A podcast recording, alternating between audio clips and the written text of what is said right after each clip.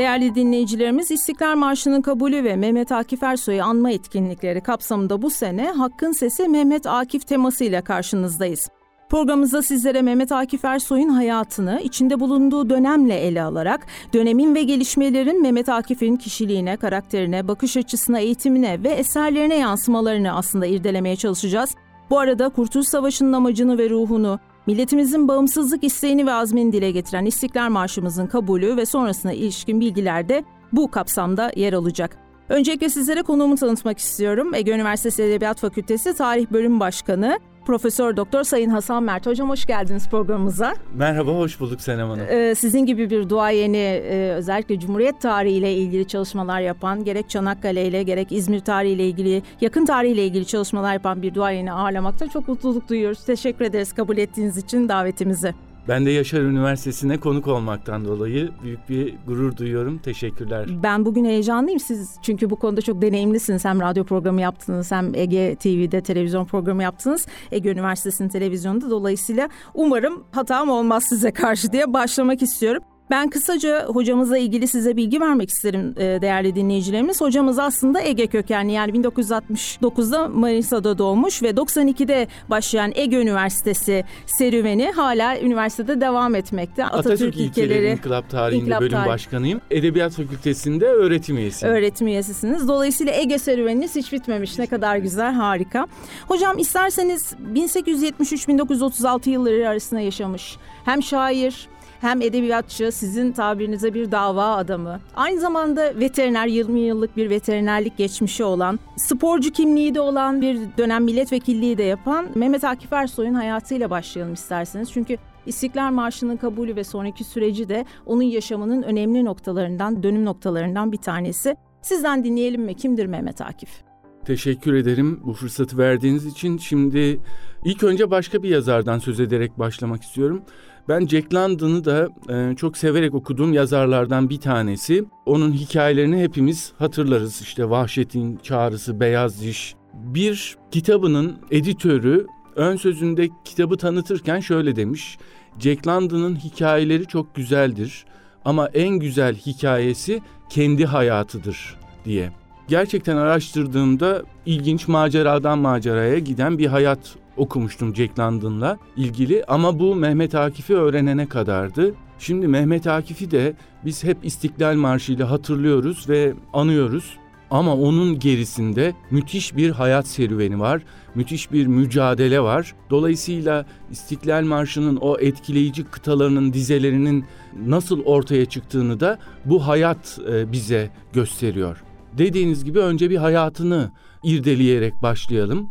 Mehmet Akif 1873 yılında 20 Aralık'ta İstanbul Fatih Karagümrük semti Sarıgüzel mahallesinde Sarı Nasuh Sokağı 12 numarada dünyaya geldi. Tabii İstanbul bir büyük imparatorluğun merkezi, doğuyla batının buluştuğu yer. Bir kere bu sentezi her zaman bir kenarda tutalım. Akif'in hayatında da bunu göreceğiz. Annesi Buhara göçmeni Tokat'a yerleşmiş daha sonra da İstanbul'a gelen Emine Şerife Hanım. Yani Orta Asya'dan bir tarafı, babası ise Kosova'nın İpek kazasından gelen Tahir Efendi. Okumak için İstanbul'a gelmiş, Fatih medresesi müderrislerinden biri olmuş kendi çabasıyla. Yani bir tarafı Batı'dan, Orta Avrupa'dan, bir tarafı Orta Asya'dan İstanbul'da gelmiş, buluşmuş ve Akif gibi bir karakter ortaya çıkmış. Bu doğuyu ve batıyı anlayacak ve bir sentez bulmaya çalışacak. Şimdi tabii ailesi de Akif'in üzerinde çok etkili. Babası bilhassa işte müderris ilk derslerini babasından alıyor ve bir şiirinde de o hem babamdı hem de hocamdı. Ne öğrendiysem hepsi onun eseridir diye de bir itirafta bulunuyor üzerinde çok büyük etkisi var. Tabi Arapça derslerini bilhassa babasından almış. Ve işte ilk okul, ortaokul, iptidai mektep, Rüşdiye hep e, Fatih'te. İdadiye başlayacağı zaman e, Mülkiye Mektebi'ne göndermiş babası. Mülkiye şimdiki siyasal bilgilerin lise kısmı oradan başlıyor. Tabi orada dile yatkınlığı ortaya çıkıyor. Fatih Medresesi'nden Farsça dersleri alıyor. Okulda Fransızca dersleri alıyor. Evde de babasından Arapça dersi. Şimdi Türkçe ana dili, anası Orta Asya'dan yani Türkçenin kökeninden gelmiş. Böyle bir e, hamur yoğruluyor çocukluğunda. Yüksek kısmına başladığında e, mülkiyenin yani siyasal bilgiler fakültesine başladığı yıl ne yazık ki önce babasını kaybediyor. Bu onun için büyük bir kayıp. Ardından da Fatih'teki evleri mahalle yangınında küle dönüyor. Bir süre dayısının evinde e, misafir oluyorlar. Daha sonra babasının bir öğrencisi küçük bir ev inşa ediyor aynı arsanın üzerine. Ama maddi olarak büyük bir sarsıntı yaşıyor aile. Bunun üzerine kendisi yatılı olduğu için ailesine yük olmamak adına Halkalı Baytar Mektebi'ne e, kaydoluyor. Şimdi e, Ziraat ve Baytar Mektebi yani Ziraat ve Veterinerlik Fakültesi ilk defa açılmış. Tabi Osmanlı Devleti için önemli bir alan ve e, buradaki e, tahsilini görüyoruz. Tabi boşa geçirmiyor bu tahsili sırasında da efendim işte fen bilimleriyle biliyorsunuz e, veterinerlik fen bilimlerine girer. E, o fakülteyi birincilikle bitirecek. Tabii Fransızcasını geliştirecek. Kur'an-ı Kerim'i 6 ayda ezberleyip hafız olacak üniversite yıllarında ve e, sporla uğraşacak. Boğazı, İstanbul Boğazı'nın yüzerek geçme yarışmalarına katılacak. Edirne'deki Kırkpınar yağlı güreşlerine güreşçi olarak gidecek. Bunun yanında yürüyüş, koşu ve gülle atma sporlarıyla da ilgilenecek. Ama en sevdiği spor yürüyüş. Neden?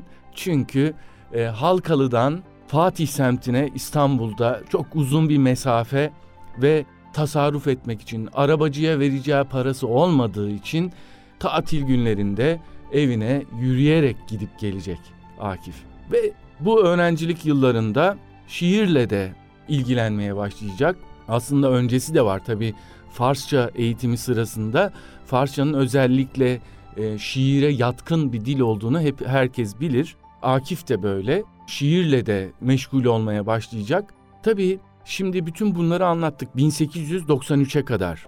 Devir Abdülhamit devri.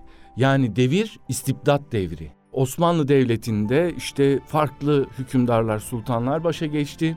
1876 ile 1909 arasındaki 33 yıllık dönemde Abdülhamit dönemi. Abdülhamit'in e, farklı yönleri olan bir kişiliği var. Türk tarihçiliğinde de çok tartışılır bir şahsiyettir. Kimileri Ulu Hakan der, kimileri Kızıl Sultan diyerek eleştirir. Ama aydınlar tarafından döneminde hiç sevilmeyen bir kişidir. Özellikle tabii istibdat, baskıcı yönetim tavrı e, hiçbir devirde aydınların hoşuna gitmez. Aydın fikirleri, vicdanı hür insandır Atatürk'ün deyimiyle. Dolayısıyla Abdülhamit bu anlamda da çok fazla eleştirilen bir kişiliği var. Ama belki bir tarihçi olarak da e, mazur görülecek tarafları var. Çünkü Osmanlı Devleti artık büyük devletler tarafından parçalanmak istenmektedir. Dolayısıyla Akif'in yetiştiği çağda birinci mesele vatan meselesidir. Ön plana çıkan konu hep budur. Büyük devletler bir tarafta Rusya, bir tarafta İngiltere ve Fransa Osmanlı Devleti'nin mirasını bölüşmek için işte masaya oturuyorlar. İşte bu tartışmalar içinde aydınlarda biz de neler yapabiliriz? Ülkeyi çöküşten nasıl kurtarabiliriz? Bunun arayışındalar. Zaten Mehmet Akif'in biraz sonra da e, belki detaylarına girebileceğimiz hayat serüveninde hep bunun arayışını görürüz. Yani Akif'in tipindeki bir aydında sadece bir eleştiri yoktur. Akif esasen reçete sunmaya çalışır. Bu badirelerin nasıl atlatılacağına, bu kaostan nasıl kurtulanacağına dair Akif reçeteler e, sunmaya çalışır. Onun derdi e, budur esasen ki e, Abdülhamit'le ilgili bazı görüşlerinden de daha sonra feragat ettiğini ya da döndüğünü tabir caizse görebiliriz. Mesela bir kitabında işte Hocazade ile Köse İmam e, tartışmaya girerler. Adeta bir tiyatro şeklinde yazılmış bir şiir bu. Köse İmam babasının arkadaşı Hocazade ise kendisidir. Bunları konuşturur. Hocazade işte şikayetlere başlayınca işte yaşadığımız devirde ne kötü falan diye Köse imam da ya baban da bana bir gün kızmıştı der. Hayrola severdi babam kızmazdı sana. O gün boş boğazlık etmiştim. İşte her zaman yaptığın şey neden kızdı? İşte bir gün devirden konuşurken ah şu yıldızdaki baykuş ölü vermezse eğer halimiz pek fena dedim. Yıldızdaki baykuş Abdülhamit. Tabi bunu söyleyen de Akif aslında. Baban da buna karşılık oğlum bak bu senin temennin neye benzer? Eşeklerin semerden canı yanar. Ah şu semerci ustası ölü vermezse eğer halimiz pek fena derler. Günün birinde akıbet vaki olur. Semerci ustası göçüp gider. Artık yerine kalfa mı çırak mı oturur eşeklerin üstüne semeri atar ama semer e, bir ustalık işidir. O hayvanların sırtları yemyeşil çürür, et olur. Hepsi sırayla baytarı ve kasabı boylarlar. Derler ki ah arar mıyız şimdi o ustayı, semerci ustasını? Meğer onunkisi semer değil devletmiş. Vaktiyle nasıl da bilemedik kıymetini. Evladım adam mısın bütün dünyada hürsün. Hiç kimsecik bir semer e, yükleyemez. Adam değil misin? Gönüllüsün semere, küfür savurma boyun kestiğin semercilere diye de tamamlar. Yani e, dimdik durduğun sürece hangi devir olduğu mühim değildir. Sizin karakteriniz burada önemlidir. Doğru bildikleriniz önemlidir. Akif de böyle söylemiş ve böyle yaşamıştır. Şimdi e, tabii Akif'in karakterine baktığımızda hayatını e, anlatmaya devam edelim. Belki daha güzel ortaya çıkacak. Daha sonra memuriyete girer. İşte ziraat vekaletinde kendisine görev verilir. Orada memleketin çeşitli yerlerini tanıma fırsatı bulur. Babasının memleketi Arnavutluğa da gider, Anadolu'nun çeşitli kasabalarına da gider. Orada gördüğü manzaralar, geri kalmışlık, cehalet e, kendisini bir hayli canını sıkar. Şimdi Akif'in mesela e, cehalete karşı bir savaşçı olduğunu da söyleyebiliriz. Şöyle diyor bir şiirinde. Ey hasmı hakiki seni yok etmeli evvel sensin bize düşmanları üstün çıkaran el. Burada hasmı hakiki dediği yani gerçek düşman dediği cehalettir. Ve bizim bütün e, mağlubiyetlerimizin sebebi bu cehaletimizden kaynaklanmaktadır. Akif aynı zamanda bir öğretmendir. Mezun olduğu okulda, okullarda öğretmenlik yapmaya başlar. Zaten şiirleri yayınlanmaya başlamıştı. Özellikle işte Servet-i Fünun dergisinde, e, resimli gazetede, Sebilül Reşat'ta buralarda hep şiirleri yayınlanıyordu. Edebiyat dersleri de vermeye başlamıştı. Daha sonra hayatının son döneminde de hayatını o şekilde kazanacak. Kahire Üniversitesi'nde edebiyat hocalığı yaparak. Şimdi e, tabii bu arada ikinci meşrutiyet ilan ediliyor. İkinci meşrutiyet e, 1908, 23 Temmuz 1908'de yaşasın hürriyet geldi diye millet sokaklara dökülüyor. Ee, ama hürriyetin ne olduğundan kimsenin bir fikri yok. Mesela İttihat Terakki bu konuda çok e, ön almış bir e, teşekkül siyasi fırka. Onun kurucularından İbrahim Temo diyor biz hürriyet ilan edilsin diye dağa çıkmıştık, isyan etmiştik. Aramızda ama diyor aramızda anayasayı okuyan hiç kimse yoktu. Yani kanunu esası ilan edilsin diye isyan ediyorlar ama hiçbirimiz bunu okumamıştık bile diyor. Dolayısıyla ortada bir başıboşluk var, bir sarhoşluk var. Ee, bu arada Mehmet Akif de meşrutiyetin ilan edilmesinden 10 gün sonra e, arkadaşlarının teşvikiyle İttihat Terakki'ye girecek. O da mesela çok ayrı bir e, olaydır. İşte e, bir yemin metni vardır. Böyle bir İttihat Terakki'nin bir kabul töreni, ritüeli var. E, ama bir tek Akif için değiştirilir o. E, çünkü yemin metninde cemiyetin alacağı kararlara kayıtsız ve şartsız uyacağıma vallahi billahi yemin ederim. Hiç, hiç Mehmet Akif evet. durum değil. Ee, o bunu der ben bu yemini etmem. Ee, derler ne oldu hayrola yani hoşuna gitmeyen ne? Yani cemiyetin aldığı bütün kararlara kayıtsız şartsız bu kayıtsız şartsızı kabul etmiyorum. E, ne diyelim?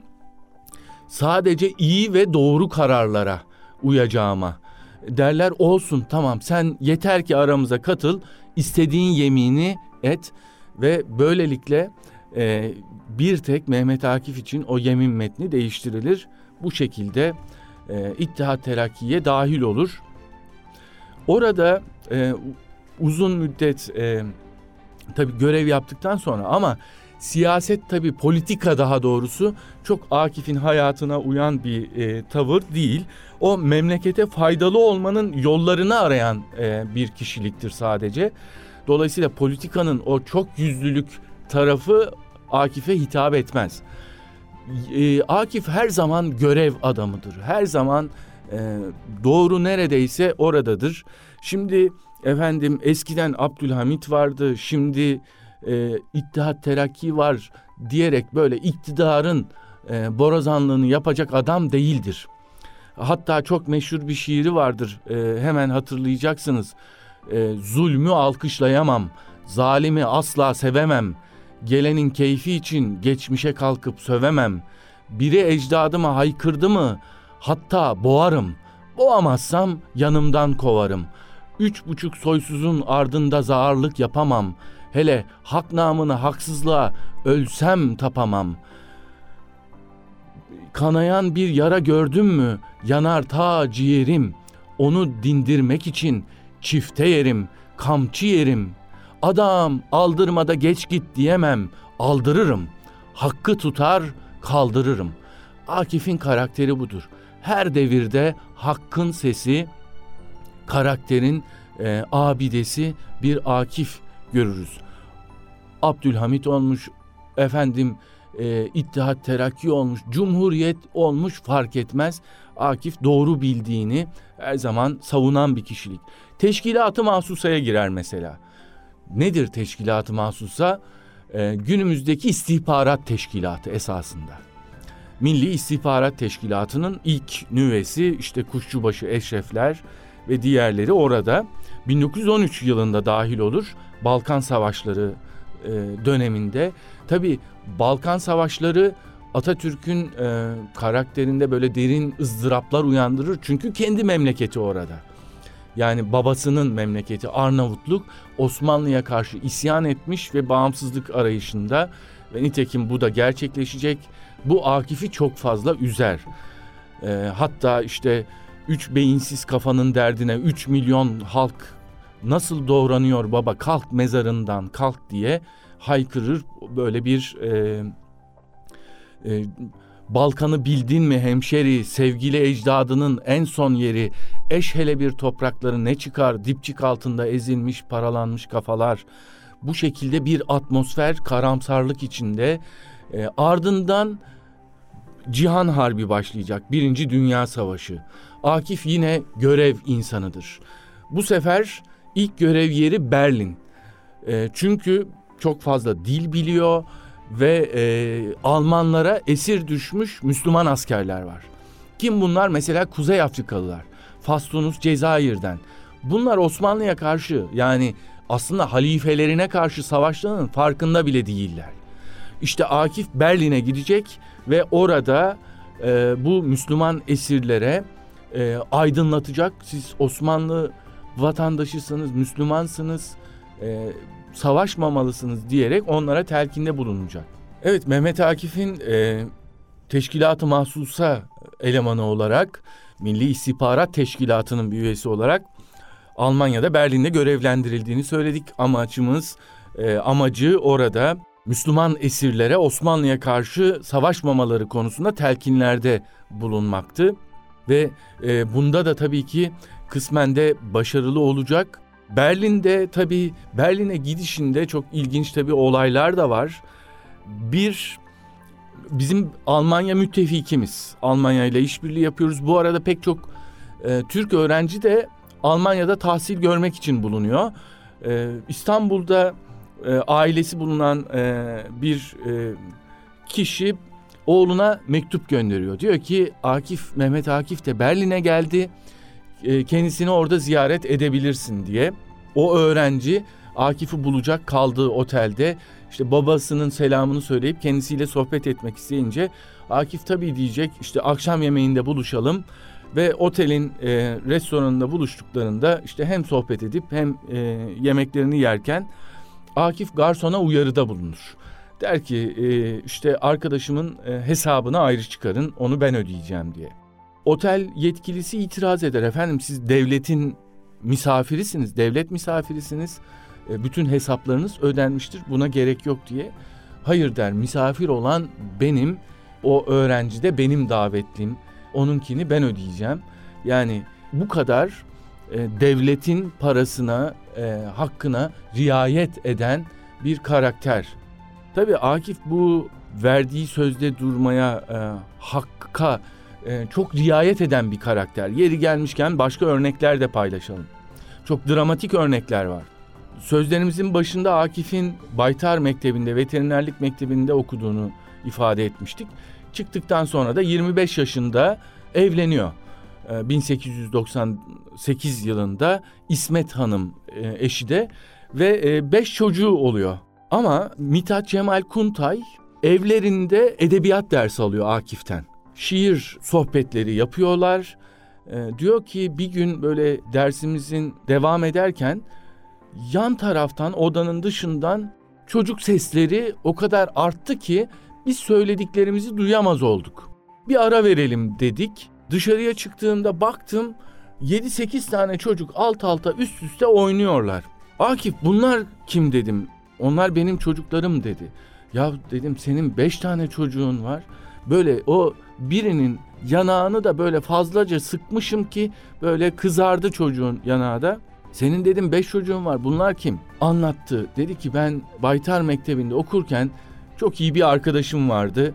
Ee, bir gün yanıma gelip Akif biz bir gün buradan mezun olacağız değil mi? Evet sonra evleneceğiz. İnşallah. Ee, sonra da çocuklarımız olur. Tabii onlar da evliliğin meyvesidir. Ama günün birinde hak vaki olacak ve biz bu dünyadan göçüp gideceğiz. Akif tabii kim kurtarmış ki yakasını biz kurtulalım. Biz de göçüp gideriz. O zaman demiş arkadaşı şimdi birbirimize söz verelim. Kim daha önce ölürse diğeri onun çocuklarına da baksın. Ve arkadaşım demiş öldü geçen gün. Bu üçü de onun çocuğuydu. Aldım onları da getirdim. Onlara dokunma Mithat onlar yetimdir dedi. Şimdi düşünebiliyor musunuz? Yani e, günümüzdeki verdiğimiz sözler bırakın dün verdiğiniz sözü, bugün verdiğiniz sözü unutmayı. Akif yıllar önce öğrenciliği sırasında arkadaşına verdiği sözü hatırlıyor ve o yetimleri de evinde alıp bakıyor.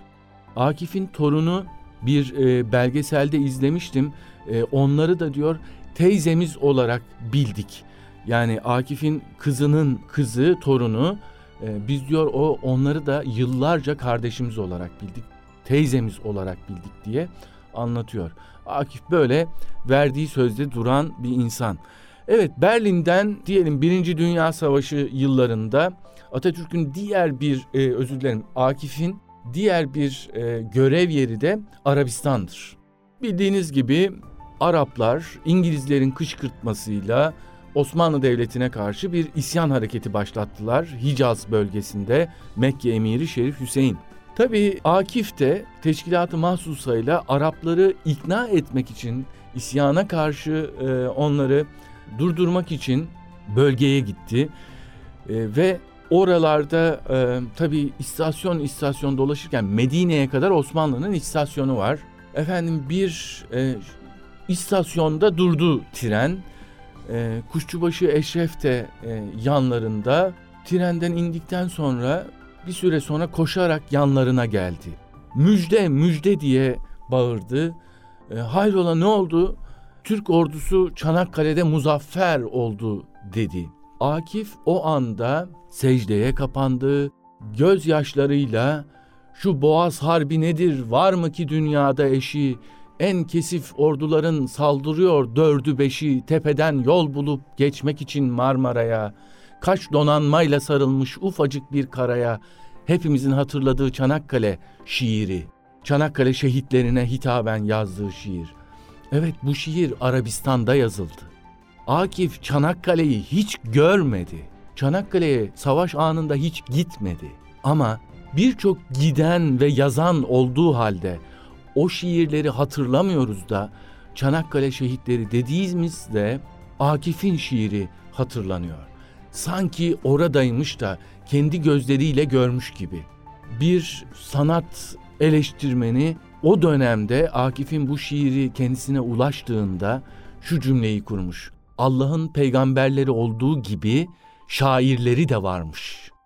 Yani bu ilham ona e, adeta tanrısından bir armağan gibi. İşte biz Akif'i Akif için hakkın sesi derken ondaki bu ilhamı kastederek hiç görmediği bir cephe hakkında en güzel eserleri verdiren bir ses olarak bahsediyoruz ve anımsıyoruz. Ardından tabii ki Cihan Harbi'nin e, işte farklı cepheleri ve mütareke dönemi başlayacak. Mütareke döneminde tabii Akif İstanbul'da. Mütarekeden kastettiğimiz Mondros mütarekesi Anadolu'nun ve Türkiye'nin çeşitli yerlerinin işgaline yol açan uğursuz bir anlaşma ve Akif orada da e, asla durmayacak. Mesela Balıkesir'e gidip Zanos Paşa Camii'nde kürsüye çıkıp halka direniş çağrısında bulunacak. Diyecek ki kabul etmeyin. Bu düşmanların size boyun eğdirmesine izin vermeyin. Bu eller, bu başlar harekete geçmeli, bu alınlar terlemeli ve bu ülke kurtarılmalı. İstanbul'a döner dönmez görevden alınır Akif. İstanbul hükümeti artık işgal altındadır, boyunduruk altındadır ve Akif'ten korkmaktadır. Ama Akif öyle korkacak, susacak bir insan değildir. Görev insanıdır. Baştan beri anlattığımız Akif portresinde ne gördük? Mücadele neredeyse Akif oradadır. Şimdi mücadele nerede 1920'de? Anadolu'da. Anadolu'da Mustafa Kemal Paşa bir meşale yakmış Samsun'da. Önce Erzurum, sonra Sivas, şimdi de Ankara. Ankara'da Büyük Millet Meclisi açılacak. İstanbul artık resmen işgal edilmiş 16 Mart 1920'de ve Akif'e bir mesaj gönderiyor. Bizzat Mustafa Kemal Paşa imzalı bir davet mektubudur bu Mehmet Akif'e. Efendim size Ankara'da ihtiyaçımız var. Lütfen teşrif buyurunuz. Ve Mehmet Akif görevden kaçacak değil. Yanına bir oğlunu alarak önce Kastamonu'ya gelir. Oradan işte bir arabayla Eskişehir'e, Eskişehir'den trenle Ankara'ya ama bu geldiği istasyonların her birinde halkı aydınlatarak, onlara mücadele çağrısı yaparak gelir adım adım. 24 Nisan günü meclisin açılışının ertesi günü Ankara'dadır artık Akif ve kendisine milletvekili olması istenir. Birden fazla yer milletvekilliği teklifinde bulunur. Akif e, Burdur milletvekilliğini kabul eder. Birinci Büyük Millet Meclisi'nde bu şekilde Burdur milletvekili olarak görevine başlar. Bu arada Ankaralılar bilir Ulus'taki işte Taceddin Dergahı adı verilen Hacettepe Üniversitesi'nin kampüsünün hemen içinde bulunan e, bölgede küçük bir ev e, bugün Mehmet Akif Müzesi olarak muhafaza ediliyor. Orada yaşamaya başlar. Tabii ki mecliste demin dediğimiz gibi çok aktif bir politik tavrı yok. Onun derdi vatan her zamanki gibi. Ee, böyle yani söz alıp da işte önemli mevzularda görüş açıklamaz. Evet doğru tamam vesaire başını sallayarak işte görüşmelere katılır. Ama o sırada mesela Anadolu'da hala iç isyanlar, milli mücadelenin anlamını kavramakta geciken kişiler vardır. O Konya'da mesela Konya isyanı, Bozkır isyanı çıkar. Akif oraya gider. Halkı aydınlatmak için, milli mücadeleye çağırmak için. Efendim Kastamonu Hoca Natsullah Camii'nde Sevr Anlaşması imzalandıktan sonra verdiği vaaz, camiler tabi halkın toplandığı yer o dönemde camiler ve orada işte kürsüye çıkıp minbere çıkıp Akif camide halka hitap eder. O Hoca Natsullah Camii'nde verdiği hutbe Mustafa Kemal Paşa tarafından o kadar beğenilir ki Türk ordusunun e, bütün birliklerinde okutulması e, emredilir. Mustafa Kemal Paşa başkomutan sıfatıyla Atatürk bu vaazın çoğaltılarak bütün askerlere okutulmasını emreder. Şimdi cephelerde bir savaş var. Efendim doğuda Ermenilere karşı, güneyde İtalyanlara karşı, Fransızlara karşı, batıda Yunanlılara karşı. Evet bunların başında komutanlar var. Şimdi savaş neyle yapılır? Zannetmeyin ki sadece silahla. Siz dünyanın en modern silahını üretseniz, işte e, dakikada bin mermi atan bir tüfek, lazer güdümlü mermiler atabiliyor vesaire bir sürü nişangahı modern, elektronik ama bu tüfeği tutan adam korkak olsun. Düşmanı karşısında gördüğünde ne yapacak? Ne yapar korkak adam? O silahı da elinden atar, tabana kuvvet kaçmaya başlar. Ama siz cesur bir insana düşmanın karşısına dikseniz, elinde basit bir e, sopa bile olsa o düşmanı gördüğü zaman kaçmaz, dişlerini sıkar, bileğine güvenir ve o düşmanın üzerine atlar. Çünkü onda bu azmi veren cesarettir. Şimdi elbette büyük komutanlar var. Strateji üretiyorlar, taktik üretiyorlar, silah üreten yerlerimiz var ama o cesareti nasıl vereceğiz? İşte bunun ruh mimarı da milli mücadelenin mimarlarından bir tanesi de hadi haksızlık etmeyelim Mehmet Akif'tir.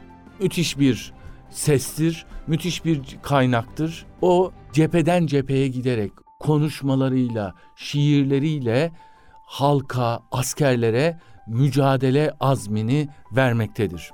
1921 yılı tabi buhranlı bir süreç ve Büyük Millet Meclisi bu cesareti arttırmak için bir milli marş gündeme getirir ve bununla ilgili bir yarışma açılır. Tabii ki şiir sanatıyla iştigal eden pek çok kişi var toplumda, Ankara'da, Anadolu'da. Herkes birer ikişer bir şiirler yazmaya, göndermeye başlar. Bunların arasında çok iyi şairler de vardır. Şöyle söyleyeyim mesela Kazım Karabekir de vardır. İstiklal Marşı için adaylar arasında 500'den fazla şiir gelir meclise ama aralarında Akif'in şiiri yoktur. Oysa herkes ondan beklemektedir. Niye yazmadı? Niye yazmıyor? Ve e, kendisine bir vesileyle sorulduğunda iki cevap verir. Bir tanesi 500 lira ödül konulmuş. Ben para için böyle bir işi yapmam der. Ya sen yaz hele bir de yani onu hallederiz o ödül meselesini. İkinci olarak da şunu söyler. Ben yarışmayla sınanacak bir adam değilim. Kendisini de yarışma üstü görüyor. Kendisine güveni tam. Yani Akif'in karakterindeki bir insana da yakışan cevap budur aslında. Hani bugün biraz garip gelebilir bazılarına ama ve Akif İstiklal Marşı'nı tamamlar. Hasan Basri Çantay kendisinden ister, ricada bulunur meclis adına sizin yazmanızı istiyoruz diye ve Büyük Millet Meclisi kürsüsünde e, Hamdullah Supi Tanrı Över meclis kürsüsünde okur. Bir kez okur alkışlanır. ikinci kez okur bir daha bir daha sesleri yükselir. Üçüncü kez okur gözyaşlarıyla İstiklal Marşı kabul edilir. Korkma sönmez bu şafaklarda yüzen al sancak, sönmeden yurdumun üstünde tüten en son ocak. Hepimizin ezbere bildiği, okunduğu zaman duyduğumuzda kalbimizin titrediği, gözlerimizin dolduğu müthiş bir şiir ve Büyük Millet Meclisi tarafından kabul edilir. Akif bu şiiri tabi böyle efsaneler var. Efendim işte Taceddin dergahında işte tırnaklarıyla duvara yazdı. Bunlar çok doğru şeyler değil. Akif Aruz vezniyle yazıyor. Ee, ilk şiire başladığından beri bunu çok iyi kullanan bir şair. Dolayısıyla e, ne yaptığını gayet iyi biliyor ve İstiklal Marşı'nın ilhamı onun bütün hayatıdır. Talebeliğinden, doğduğu günden yazıldığı tarihe kadar Osmanlı Devleti'nin, Türklüğün geçirdiği evrelerdir. Ve bir baktığınızda Balkan Savaşları sırasında yazdığı şiirlerde, Birinci Cihan Harbi sırasında yazdığı şiirlerde ufak ufak İstiklal Marşı'nın satırlarını diğer şiirlerinin içinde görürsünüz, bulabilirsiniz. Dolayısıyla bu bir yekün, artık bir sonuç İstiklal Marşı. Akif'in sanatının, o ruhunun ateşinin en son geldiği noktadır. Ve o para ödülü şehit yetimleri ve eşleri için faaliyet gösteren bir hayır kurumuna bağışlanır. At, e, Mehmet Akif e, şiiri Türk ordusuna ithaf eder. Bu da önemlidir dinleyenlerimize e, hatırlatayım. Şiirin ithaf cümlesi kahraman Türk ordusunadır. Atatürk hiçbir zaman e, bunda sahiplik iddia etmez. O milletimin malıdır der. Hatta kendi eserine bile koymaz. Atatürk'ün safahatı 8 kitaptan oluşur. Safahatta Akif'in sağlığında yayınlanan Safahat kitaplarında İstiklal Marşı yoktur. Çünkü o safahat satılacak ve Akif ondan telif alacak ama İstiklal Marşı da var. Dolayısıyla Akif onu para için yazmadı ve onu para karşılığında hiçbir şeye değişmez, onu e, satmaz veya e, kullanmaz. Tabii bu e, müthiş bir şiir. E, onu ayrıca edebiyatçılar tahlil edebilir. Önemli olan bizde uyandırdığı histir. E, gerçekten Osman Zeki Üngör daha sonra e, besteledi. Bugün onunla söylüyoruz. Güftesi tek başına dahi okunsa hepimizin böyle içini kaynatan, e, coşturan bir e, ses geliyor o şiirden ve hiç eksilmeden geliyor. Biliyorsunuz daha sonra tabii Akif e, rahatsızlandığında e, hastanede yatarken e, bir gazeteci kendisine bu soruyu yöneltir.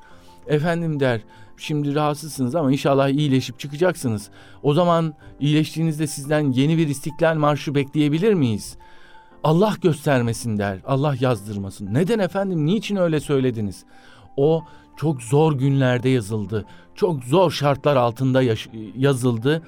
O zor şartları, o zor günleri bir daha görmeyelim. Ben de öyle bir eser yazmayayım diyecek kadar da duygusal ve mütevazi bir insandı. Tabii e, milli mücadele daha sonra Atatürk'ün başkumandanlığında zaferle sonuçlanacak. Efendim Türkiye artık yeni bir döneme başlayacak. Saltanat kaldırılacak, cumhuriyet ilan edilecek, arkasından hilafet kaldırılacak ve inkılaplar yapılmaya başlanacak.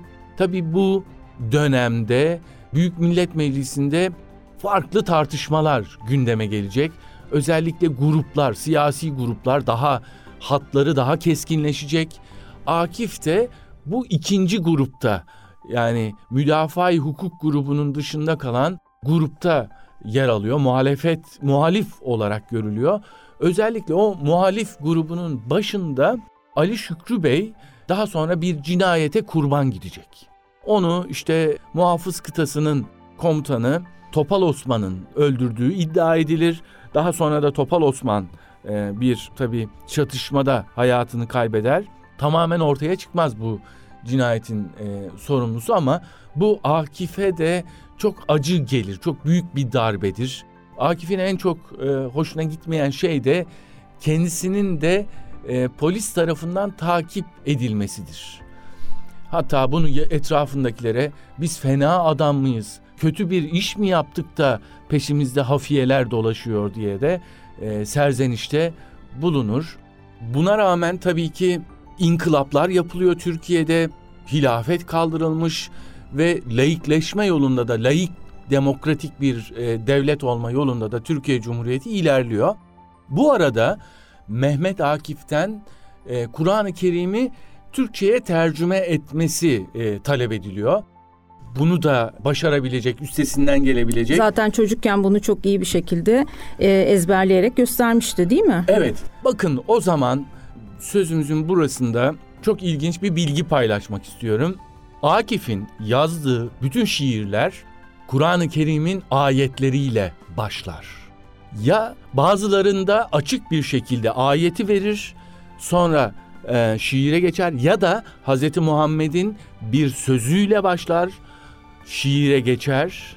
Şimdi safahatı lütfen herkes evinde bir tane safahat bulundursun. ardından da e, şiirlerini açıp baksın dediğimin doğru olduğunu tetkik etsin. Bana inanmasın kendisi açıp baksın. Şiirleri ayetle başlar dediğim. Peki İstiklal Marşı'nda böyle bir durum var mı acaba?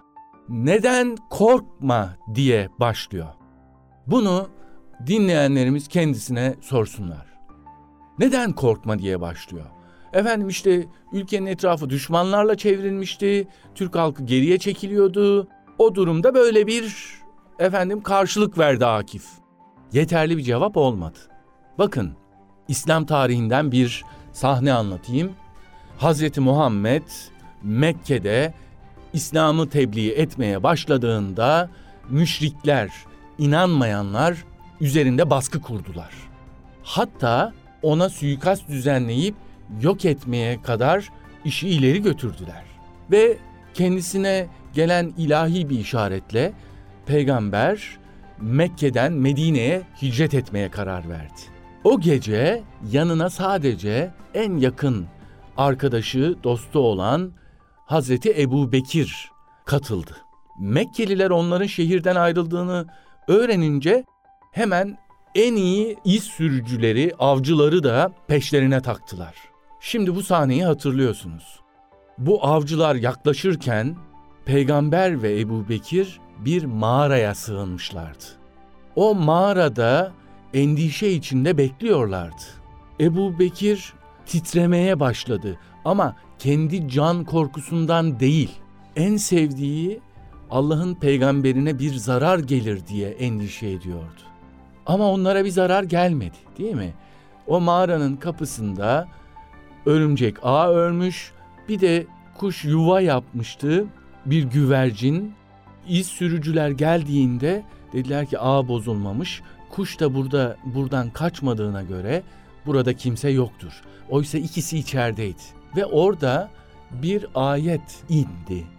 La tahsen innallâhe meane. Şimdi la tahsen kelimesi Arapça bir kelime. Hüzün kelimesi tahsen. Ha, z ve n kelimeleri var. Tahsen hüzünlenme, la tahsen hüzünlenme, endişelenme, korkma. İnnallâhe Allah bizimledir. Şimdi Akif de Türk milletine hitaben e, la tahsen diyor. Korkma. Allah bizimledir. Akif'in hayatı, şimdi hakkın sesi dedik bu yıl. Nereden hakkın sesi? Söylediği her şey haktan gelenlerdir. Hayatı, davranışları haktan gelenlerdir. Yazdıkları, şiirleri haktan duyduklarıdır. Tabii ki başka türlü değil ama bir şair olarak, bir sanatçı olarak gelen ilhamla kendisini içine doğan o satırları yazmasını sağlayan ruh haliyle ve Akif'in e, bir şiirinde de şöyle diyor. Doğrudan Kur'an'dan alıp ilhamı asrın idrakine söyletmeliyiz İslam'ı. Yani ilhamı nereden aldığını burada açıkça ifade ediyor. Bu kadar Kur'an-ı Kerim'i içselleştirmiş ve yazabilecek, e, yorumlayabilecek kadar e, yeteneğe sahip. İşte Mustafa Kemal Paşa Akif'in bu yönüne e, güvenip diyor ki e, bu işi siz yapın Akif Bey. Tamam diyor. E, bir miktar meclis tarafından ödeme de yapılıyor Akif'e. Ama inkılaplardan bazılarında Akif'in tereddütleri var. Özellikle din dilinin Türkçeleştirilmesi konusunda o inkılaplar başlayınca Akif bir geri çekiliyor. Bir kere diyor tercüme olmaz. Meal olur. Tamam diyorlar meal olsun sen öyle yap. Ama işte ezan Türkçe okunacak. Kur'an sureleri Türkçe okunacak. Ha diyor Akif. Kur'an bırakılıp benim yazdığım mı okunacak? Öyleyse ben buna razı gelemem diyor. Böyle olmaz. Ve demin de anlattığım bir takım siyasi çekişmeler Akif'i de baskı altında e, hissettirince kendisine Mısır'dan gelen teklifi kabul ediyor. Teklif Kahire Üniversitesi'nde edebiyat hocalığı. Şimdi bu noktada Akif'i efendim irtica ile suçlayanlar, gericilikle suçlayanlar, Fesini çıkarmamak için Mısır'a gitti. Şapka inkılabına karşıydı falan. Lütfen bu tartışmaları bir kenara bırakın. O safahatın kapağında muhtemelen Akif'in de bir resmi vardır. Bakın bakalım Akif'in kıyafeti nasıl? Ceket, pantolon, gömlek ve kravat. Yani bu tarzda giyinen birisi mi karşı çıkacak şapkaya ya da fese? Fesi çıkartmak istemeyecek. Lütfen Akif günümüzde yaşasaydı en ilerici, en çağdaşlaşmacı insan olurdu. Öğrencisi, daha doğrusu oğlu aslında Asım, Türk gençliğine bir model olarak şiirlerinde yer verdiği bir e, karakter, bir tip. Asım o demin anlattığım e, ilk hikayede Köse İmam'ın oğlu aslında ve e, böyle haksızlığa tahammül edemeyen, çok böyle fevri davranışlarda bulunan bir genç. Köse İmam da işte diyor ki ya şu oğlana bizim biraz nasihat etsen, e, biraz kendisine çeki düzen verse böyle diyor olmaz. Tamam diyor ben konuşurum diyor Hocazade ve bu şekilde heyecanlı davranışlarda bulunan Asım'a şöyle diyor bakın. Evladım diyor böyle sivrisinekleri öldürmekle bataklığı kurutamazsın. E ne yapacağız o zaman? Diyor Almanya'ya gideceksin. Orada maddenin e, kuvve-i zerriyesini tahsil edip memleketine dönecek ve bunu Türkiye'de uygulayacaksın. Peki maddenin kuvveti zerriyesi nedir acaba? Nükleer enerji. Mehmet Akif 1915'te model olarak aldığı Türk gencine Batı Avrupa'ya gidip nükleer enerji öğrenmesini istiyor. Hocam aynı zamanda sadece nükleer enerji değil, matematik ve diğer ilim ve fen konularında da mutlaka e, yurt dışına öğrencilerin gönderilmesi, orada almış oldukları eğitimle ülkelerine dönerek burada öğrenciler yetiştirmeleri ve e, kalkınma konusunda, ilerleme konusunda ön ayak olmaları gerektiğini de çok savunmuş birisi aynı zamanda Akif değil mi? Başta da eğitiminde, kendi eğitiminde bunu gösterdi, kendi hayatında bunu gösterdi. Fransızcayı ne kadar iyi bildiğini söyledik. Pek çok dönemde Fransızcadan çevirilerek, çeviriler yaparak hayatını kazanmıştır. Servet-i Fünun dergisinde Kendisinden dediler ki bir Pierre Loti'den bir çeviri istiyoruz. Tamam bir bakayım dedi ama dediler hemen yaz. Yayına gireceğiz çünkü. O zaman dedi yazın. Elinde Fransızca metni okudu, yanındakiler yazdı ve simultane o anda Fransızcaya bakarak Türkçesini okuyor. Yanındaki de yazıyor. Bitti dedi bu kadar. E dediler düzeltmek ister misiniz? Lüzum yok dedi. Yani bu kadar yeterli. Şimdi yabancı dile, efendim eğitime, bilime, fene bu kadar değer veren birisi gerici olamaz. Bunu bir kere eleyelim. Tam tersi Akif döneminin en ilerici görüşlerine sahip bir karakterdir. Tabii ki bununla beraber de dimdik bir karakter. Öyle şekilden şekile giremez. Verdiği sözde durur.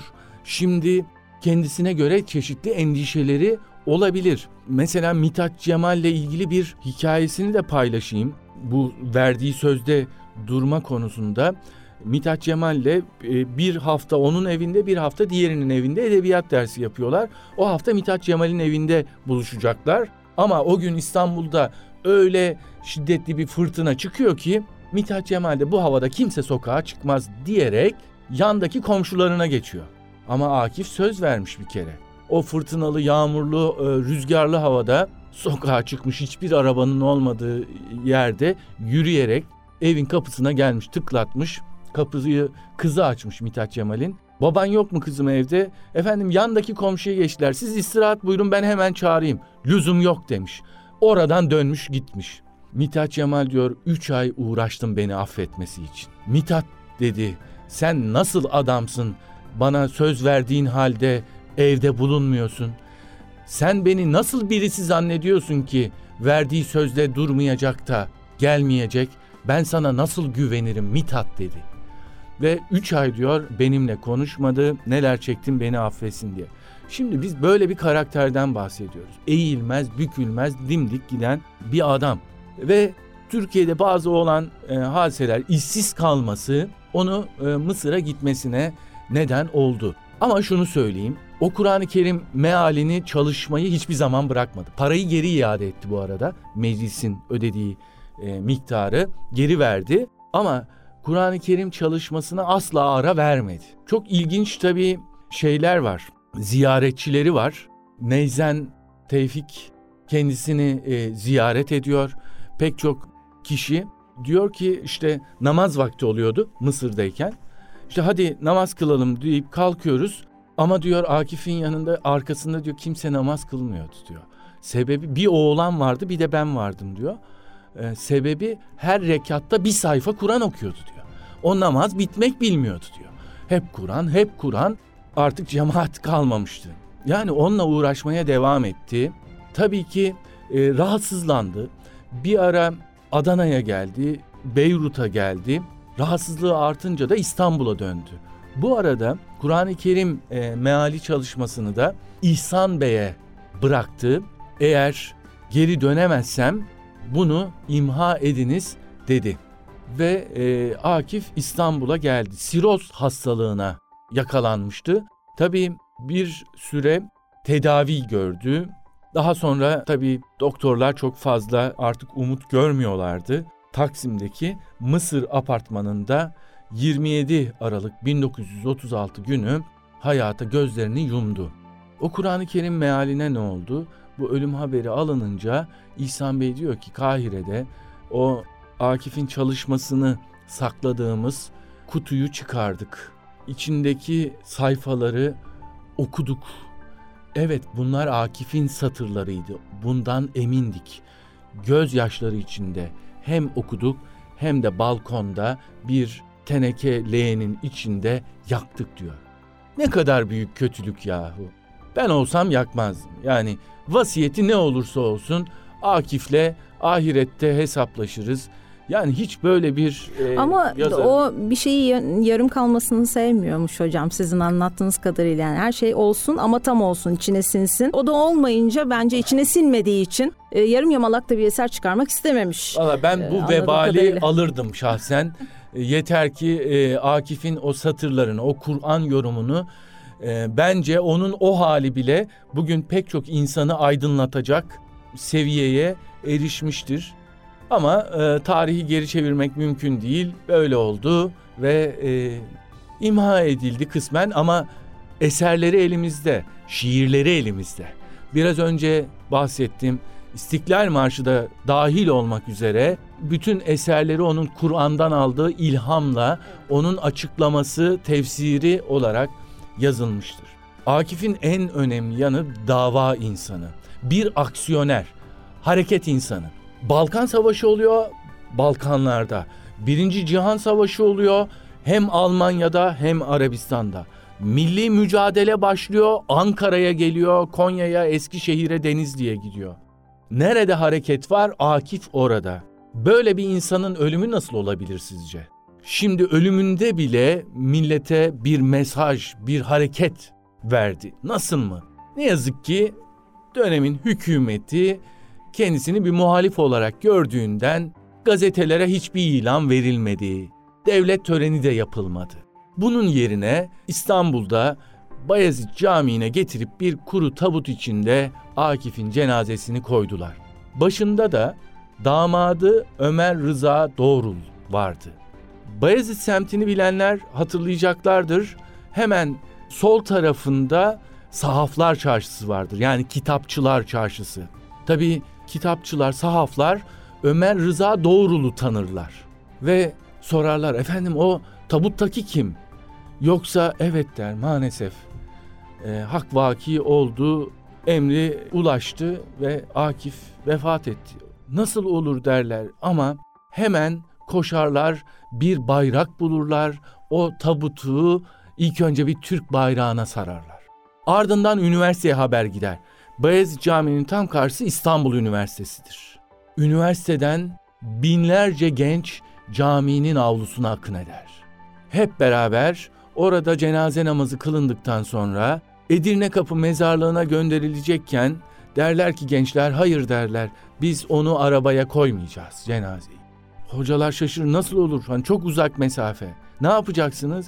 Biz onu ellerimizin üzerinde başımızın üzerinde taşıyacağız ve tekbirlerle Bayezid'den Edirne kapıya kadar ellerinin başlarının üzerinde cenazesini getirirler.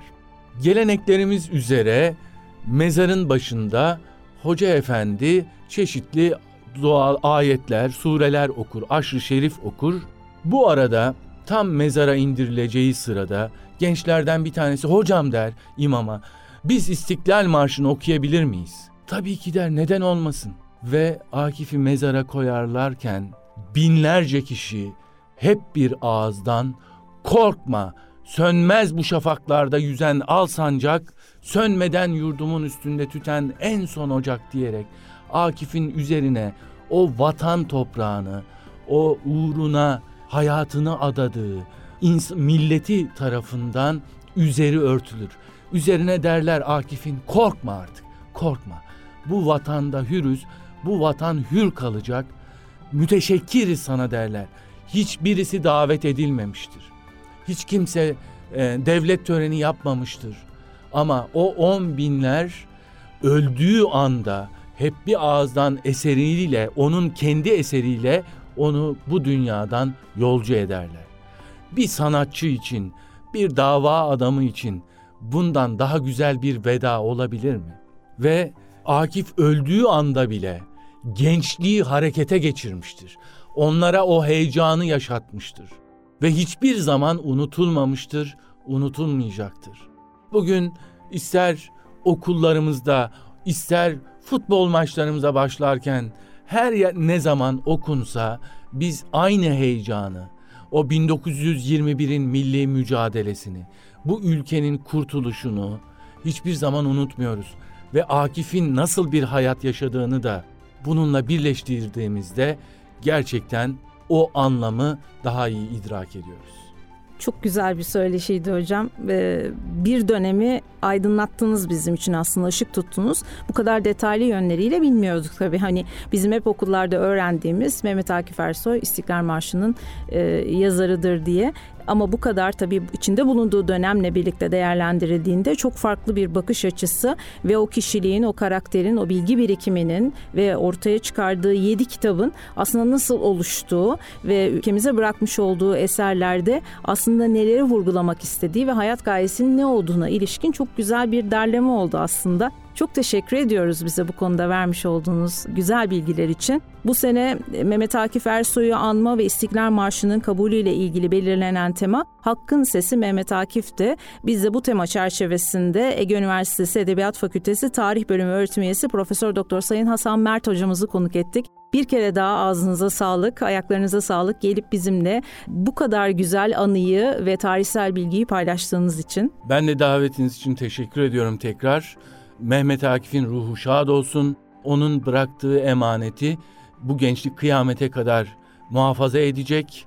İstiklal Marşı'nı her okuyuşumuzda onu da hatırlayacağız. Dinleyenlerimizden de ricam safahatı da edinerek onun diğer yedi kitabını içine ihtiva eden safahatı bir kez daha okumaları ve anlamaya çalışmalarıdır. Değerli dinleyicilerimiz, yapımda ve yayında emeğe geçen arkadaşlarım adına hepinize programımızı dinlediğiniz için çok teşekkür ediyoruz. Başka bir günde, başka bir konu başlığında görüşmek dileğiyle hepinize iyi günler diliyoruz efendim.